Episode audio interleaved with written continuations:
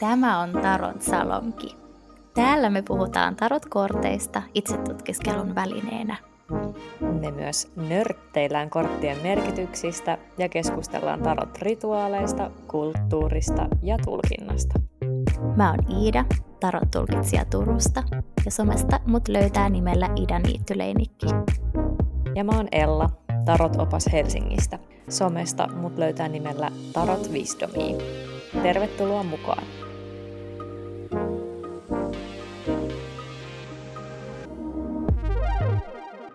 Moi kaikille ja tervetuloa Tarot Salongin 2024 jaksojen pariin. Mä oon tänään itsekseni Tarot Salongissa, sillä Iida on vielä toisella puolella maapalloa, mutta ollaan palaamassa ihan lähiviikkoina takaisin meidän suuren arkanan matkalle. Mutta sitä ennen tällainen pieni spesiaalijakso, koska mä oon tällä viikolla julkaissut mun esikoiskirjan Tarot Wisdomi itsetutkiskelijan Tarot-opas ja halusin tehdä siitä pienen oman minijakson. Ja tosiaan äh, Tarot Salonki on ollut pikkusen pidemmällä tauolla tuolta viime vuoden heinäkuusta lähtien ja syy on, on tässä kirjassa viime syksy, viime vuoden toinen puolikas meni aika intensiivisesti tämän kirjan ää, kirjoittamisen ja editoinnin ja viimeistelyn merkeissä ja, ja tota, nyt tuntuu kyllä tosi ihanalta päästä taas vähän tällaisten pienempien sisältökokonaisuuksien pariin, eli ää, podcastin ja, ja somen pariin tekemään ihanaa tarot-sisältöä ja leikkimään vähän vapaammin tarotkorttien kanssa. Eli olen takaisin kirjoituskammiosta ja kirja on nyt nähnyt päivän valon ja mä sain sen käsiini ensi kertaa tuossa toissa päivänä. Ja se oli kyllä aika sanoin kuvaamaton hetki ja, ja on jo saanut jonkun verran palautetta myös äänikirjasta, joka julkaistiin pikkusen aikaisemmin, niin voi vitsi, mä odotan kaikkia keskusteluja, mitä tämä kirja toivottavasti tulee herättämään ja palautetta ja ehkä myös näkemysten haastoa, jos siellä ollaan eri mieltä jostain, mitä mä oon kirjoittanut. Mutta tässä jaksossa siis teen itse itselleni mini-haastattelun tästä mun itsetutkiskelijan tarot-oppaasta ja mitenkäs muutenkaan mä sitä tekisin kuin tarotkorttien avulla. Eli mä nostan muutamia kortteja ja hyödynnän niitä ikään kuin kysymyksinä. En, en yhtään tiedä millainen haastattelu tästä mahtaa tulla, mutta se onkin osa tätä tarotkorttien kanssa leikkiä, että ei sitä aina tiedä ja, ja se on se on just se, mitä mä rakastan tarot-tulkinnassa. Luovuutta ja sopivaa randomiutta luvassa siis. Ja tajunnan virtaa. Ehkä lyhyesti siitä, että mikä tämä opas siis on, niin tarotkortteihinhan edelleen liitetään hyvin paljon niin kuin ennakkoluuloja ja oletuksia. Ja se, että tarotkortteja voisi käyttää itse tutkiskelun välineenä, ei ole vielä suurelle yleisölle välttämättä niin tuttua. Siellä te salongin kuuntelijat kyllä varmasti tämän tiedätte, mutta, mutta olen jo nyt huomannut muutamissa lehtihaastatteluissa, mitä on antanut, että se ennustamisen mielikuva ja ehkä semmoinen niin kuin, että tarot aina välttämättä liittyisi myöskään noituuteen, niin ne on, ne on hyvin, hyvin vahvoina. Ja ei, ei siinä mitään, mutta haluan niin kuin monipuolistaa tätä ymmärrystä siitä, että, että tarotkortit voi olla myös itse tutkiskelun väline ja loppujen lopuksi tarot on vain korttipakka ja oikeastaan kaikki muu on, on sitten ihmisen itse päätettävissä, niin halusin tätä näkökulmaa tuoda esiin ja tehdä mahdollisimman kattavan ja inspiroivan oppaan siitä, että miten tarotkortteja voi käyttää itse tutkiskelun välineenä sekä lisäksi tietenkin siitä, mitä me täällä podcastissakin paljon ollaan tehty, eli nörtteilty tarot kielen parissa, niin siihen olen myös uppoutunut tässä kirjassa ja samoin totta kai ää, korttien merkitykset ja tulkintaohjeet sekä, sekä asiaa tulkintojen vastuullisuudesta löytyy tästä kirjasta. Mutta lähdetään minihaastattelun pariin. Katsotaan, mitä tulee. Saatan puhua kirjan sisällöstä tai sitten kirjoitusprosessista tai jostain ihan muusta, niin let's see. No niin, käytössä tänään on tuttu ja turvallinen Smith Borderless pakka. Ja itse asiassa mä voisin tässä samalla kertoa, miten mä huomaan, että mä aina välillä, äm, tai ikään kuin se, että miten kortteja nostaa pakasta, se aina vähän vaihtelee ajasta riippuen, varmaan teilläkin. Mutta nykyään mä oon alkanut tehdä niin, että mä sekoittelen kortteja mun käsissä ja sitten mä katson vähän, että mikä niin kuin ikään kuin sojottaa sieltä pakasta tavalla tai toisella ulos ja nostan sen. Niin katsotaan nyt ensimmäinen kysymys. Joo, ää, miekkojen ysi, eli tämä tää kortti, missä hahmo on, on sängyssään ja tässä on aivan musta tausta ja, ja tämä hahmo pitelee kasvojaan käsissään painuksissa. Painejaisista, stressistä, pelosta, ehkä semmoista mielen kuormituksesta kertova kortti. Uh, ouch, tämä oli aika osuva mitä tulee tota, kirjoitusprosessiin, niin kuin varmaan tiedätte, niin aina niin kuin luovaan työhön, kirjoitustyöhön ja siihen, että tuo omat ajatuksensa niin kuin, äh, toisaalta niin kuin saa ne sanottua ja toisaalta sitten tuoda ne myös julki, niin totta kai siihen liittyy paljon niin kuin stressiä ja, ja, ja pelkoakin ihan rehellisesti sanottuna. Ja niin kuin valehtelisin, jos väittäisin, että kirjoitusprosessi ei olisi ollut tosi tosi rankka, mutta toisaalta mua lohdutti se, että mä tiesin, että se kuuluu asiaan, että semmoinen niin kuin itsensä epäily ja äh, niin kuin itsekriittisyys, totta kai se niin kuin kuuluu kirjoitusprosessiin ja, ja sitten toisaalta niin kuin ehkä se, minkä kanssa mä myös paljon koin tällaisia niin kuin miekkojen ysihetkiä, oli ton niin kuin tavallaan oman äänen löytäminen, varsinkin siinä ihan alkuvaiheessa, että, että siinä kyllä meni oma aikansa ja, ja saada se niin kuin läpi kirjan kulkemaan mahdollisimman niin kuin yhdenmukaisena. Mutta joo, tästä tuli nyt kirjoitusprosessi eniten mieleen. Toki myös paljon niin kuin hyvää, mutta, mutta tämä taitaa kuulua asiaan ja, ja voisin hyvin kuvitella itseni tuntien, että, että varsinkin niin kuin – live-haastattelujen kohdalla, niin ihan varmasti tulee tällaisia miekkojen ysihetkiä sitten jälkikäteen, että ei vitsi, miksi mä en tajunnut sanoa tätä ja tätä asiaa, että, että totta kai aina niin kuin kirjoitetussa haastattelussa on aina mahdollisuus vielä tehdä lisäyksiä jälkikäteen, mutta live-tilanteet on live-tilanteita. Mutta joo, niin onneksi niin kun, mitä tulee kirjan sisältöön, niin mulle ei tule kyllä mitään mieleen miekkojen ysistä, että tämä oli kyllä ehdottomasti prosessiin, prosessiin liittyvä kortti. Otetaan seuraava. Tämä. Up. Maljojen kutonen ja seiska. Mitäköhän nämä haluaisi kysyä multa kirjasta tai kirjoitusprosessista? Mm, no, mä aloitan tuosta maljojen kutosesta, eli aloitetaan siitä, että mikä tämä Maljojen kutonen on ihan kertauksena. Eli tässä on kaksi lasta, joista toinen antaa toiselle tämmöistä ihanaa tota, maljaa, joka on täynnä kukkia. Eli kertoo tällaisesta niin kuin kiltteydestä, ystävällisyydestä, suloisuudesta, ehkä jopa niin kuin sentimentaalisuudesta ja sellaisista niin kuin make, makeista hetkistä, mitä elämään kuuluu, niin se, mitä kirjassakin kirjoitan, että, että mä ajattelen, että tarot-tulkintojen se sellainen luovuus, tarotkielen tietynlainen niin kuin pehmeys, tietenkin tämmöinen visuaalinen ja, ja vähän niin kuin sattumanvaraisuuteenkin perustuva niin kuin harrastus tai, tai tapa harrastaa itsetutkiskelua, niin mä ajattelen, että se on niin kuin just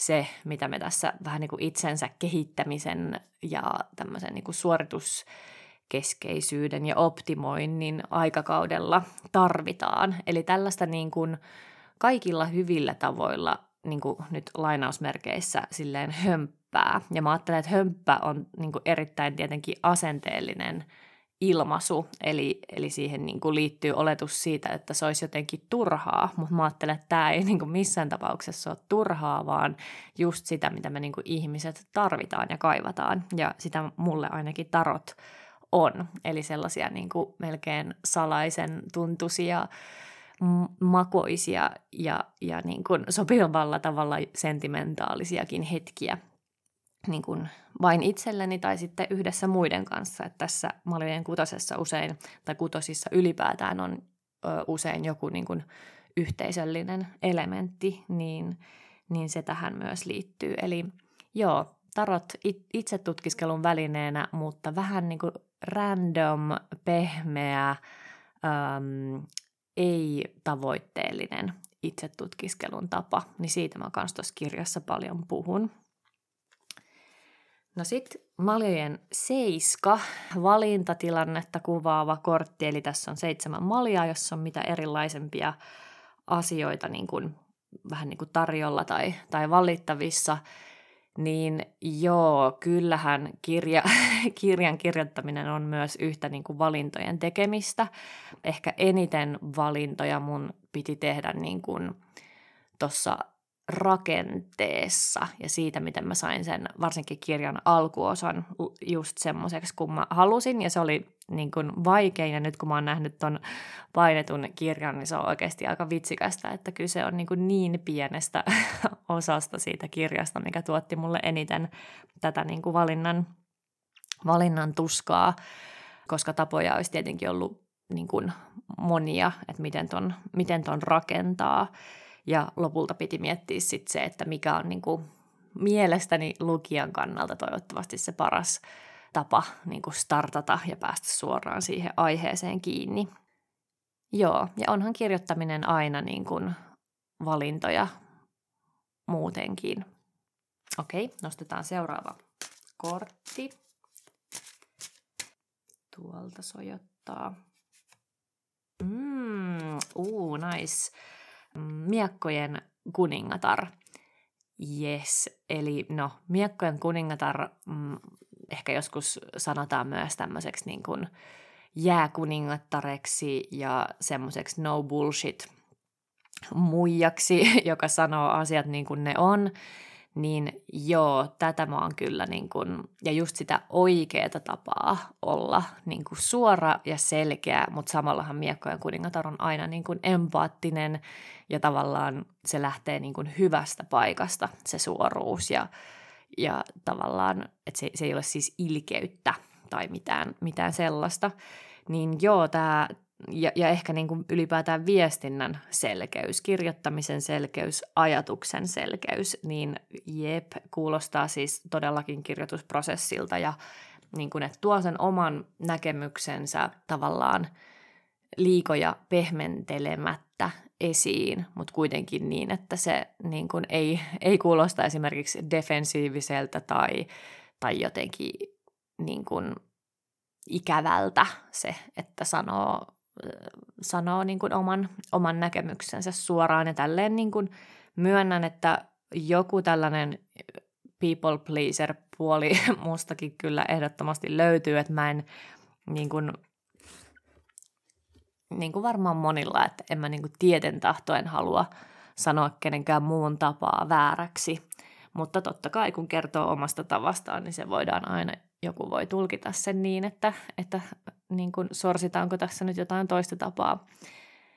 Mutta joo, musta tuntuu, että mä monta kertaa ei vain kirjaa kirjoittaessa, vaan ihan muutenkin tilanteissa, missä mulla on semmoinen fiilis, että okei, nyt mä tarviin niinku boostia ja muistutusta siihen, että yritä olla selkeä ja suora ja niin kuin että ettei turhaa pehmentelisi omia näkemyksiä, niin mä oon jopa joskus ottanut miekkojen kuningatar-kortin vähän niin kuin esiin silleen muistutukseksi, että ole niin kuin hän, kanavoi tätä, niin kuin, tätä tapaa olla. Niin ah, joo, miekkojen kuningatar on täydellinen tähän. Otetaanko vielä yksi kortti ja sitten mä ajattelin, että mä voisin lukea kirjasta vielä yhden pätkän teille. Tämä. Uu. Ähm, sauvojen kasi, eli kortti, jossa sauvat äh, lentää ilmassa ja usein tämä on sellainen niin kuin, vähän niin kuin hyvää momentumia edustava kortti ja siis tältä just musta niin kuin tuntuu, että nyt on niin kuin, sauvat on, on ilmassa, mä oon tehnyt kaiken, mitä mä voin. Kirja on, on äänitetty ja painettu. Enää mä en voi vaikuttaa siihen, että mihin tämä tästä niin kuin lentää, mutta nyt ollaan todellakin niin kuin liitämässä. Ja niin kuin, tosi sellaisella positiivisella mielellä, että niin kuin, että saa tämän oman, oman näkökulmansa kuuluviin. Ja kyllä mulla on niin vahva agenda tässä myös, että niin kuin, mitä tulee tavallaan tarotin maineen ehkä niin kuin monipuolistamiseen ja sen niiden niin kuin turhien ennakkoluulojen hälventämiseen. Ja musta tuntuu, että nyt mulla on niin kuin välineet, mulla on se suunta, mä oon tehnyt kaiken, mitä mä tässä kohtaa voin. Ja nyt mennään vaan eteenpäin ja, ja tota, kerrotaan tästä samasta asiasta lisää. Ja jotenkin, no, tämä on ihana tällainen kortti, mistä tulee aina sellainen fiilis, että hei, muista kiinnittää huomiota niihin niin kuin hyviin merkkeihin, mitä ne ikinä itselle on, tai niihin hyviin toivon pilkahduksiin, niihin pienen pieniin todisteisiin, että hei, tämä etenee niin kuin hyvin. Ja myönnän, että on itse sellainen sit kuitenkin tosi itsekriittinen niin omasta olemisesta ja tekemisestä ja kirjoittamisesta ja luovuudesta ja näkemyksestä ja ihan kaikesta – niin tämä tuntui tosi tärkeältä muistutukselta ja ihanalta niin kuin vastinparilta sille miekkojen ysille, mikä tuossa aluksi tuli, että sen homman mä niin kuin osaan ihan, ihan itsestään, niin sitten tällainen niin kuin muistutus siitä, että hei, nyt on niin kuin hyvä momentum. Ja itse asiassa mä katsoin vielä tuossa pakan ää, pohjalla, niin oli vielä Sauvojen kakkonen, joka edustaa tällaista niin kuin unelmointia, niin silloin, kun on niin keskellä ollut tota kirjan kirjoittamista ja mä muistan, että jotkut mun kaverit on kysynyt vaikka, että hei, miten sitten, kun se on julki, että pidäksä bileet ja tällaista. Ja mä oon ollut ihan silleen, että en mä niin kuin pysty ajattelemaan mitään tollasta, että on niin siellä kaiken keskellä, mutta nyt kun tämä on niin kuin valmis ja, ja maailmalla, niin mulla on semmoinen olo, että mä voin alkaa unelmoimaan niin kuin siitä, että mitä kaikkea tämä tarkoittaa. Ja mitä kaikkea niin kuin tämän kanssa voi tehdä ja, ja mihin kaikkeen mulla ihan konkreettisesti vapautuu tästä nyt äm, aikaa ja energiaa, niin tavallaan hyödyntää sitä kaikkea työtä, minkä mä oon tehnyt tämän kirjan eteen ja kaikki ne mun ajatukset ja näkemykset, mitkä mä oon paketoinut tähän kirjaan, niin mitäs kaikkea niillä voisi nyt tehdäkään? Hmm. Näin. Tällainen minihaastattelu tuli tällä kertaa tästä kirjasta. Toivon, että löydätte kirjan ja saatte siitä iloa ja inspiraatiota ja uusia näkökulmia tulkitsemiseen. Ja kirjan itse asiassa saa Gummeruksen verkkokaupasta alekoodilla Ella20, eli Ella isoilla kirjaimilla 20, niin 20 prosentin alennuksella – löytyy myös Adlibriksestä, suomalaisesta akateemisesta Prismasta, ties mistä. Eli ihan tavallisista kirjakaupoista. Tähän loppuun mä luen vielä yhden pätkän täältä mun tulkintaohjeiden ihan lopusta. Tärkein ohje tulkinnan merkityksen hahmottamiseen on tämä. Tarot-tulkinnan ei ole tarkoitus antaa vastauksia. Tarot-tulkinta ei ole tehtävä, joka pitäisi suorittaa valmiiksi. Se ei ole arvoitus, joka ehdottomasti täytyisi ratkaista. Tarot-tulkinta saa olla epäkäytännöllistä ja keskeneräistä, siis vain jokin pläjäys ilman selkeää päätepistettä. Tarot-tulkinnan ei tarvitse olla helppoa ja suoraviivaista. Kortit voivat heittää eteen älyttömiä pähkinöitä purtavaksi. Jos näin ei olisi, tämä harrastus kävisi nopeasti ennalta arvattavaksi. Jokaisen tulkinnan ei tarvitse olla tajunnan räjäyttävä, eikä se oikeastaan ole mahdollistakaan. Toisinaan tarinasta muodostuu merkityksellinen kokonaisuus, toisinaan se tuntuu unenomaisen ja ärsyttävänkin epäloogiselta. Kaikki tämä kuuluu tarottulkintaan. Hähmäisyys on osa tarottulkinnan charmia. Kiitos, että kuuntelit. Moikka! Kiitos, että kuuntelit. Jos haluat jatkaa keskustelua, niin laitahan matalalla kynnyksellä viestiä, vaikka Instagramissa. Ja jos haluat podcastin kuuntelun lisäksi työskennellä meidän kanssa, niin meidän nettisivuilta ja somesta löytyy ajankohtaista tietoa erilaisista ihanista tarot-palveluista. Muistathan myös, että kaikista paras tapa osoittaa tukesi meille on jättää arvostelu podcast-sovelluksessasi tai jakaa jakso. Jokainen arvostelu kertoo meille, että teemme merkityksellistä työtä. Ja lisäksi se auttaa myös muita kuulijoita löytämään Tarot Salonkin.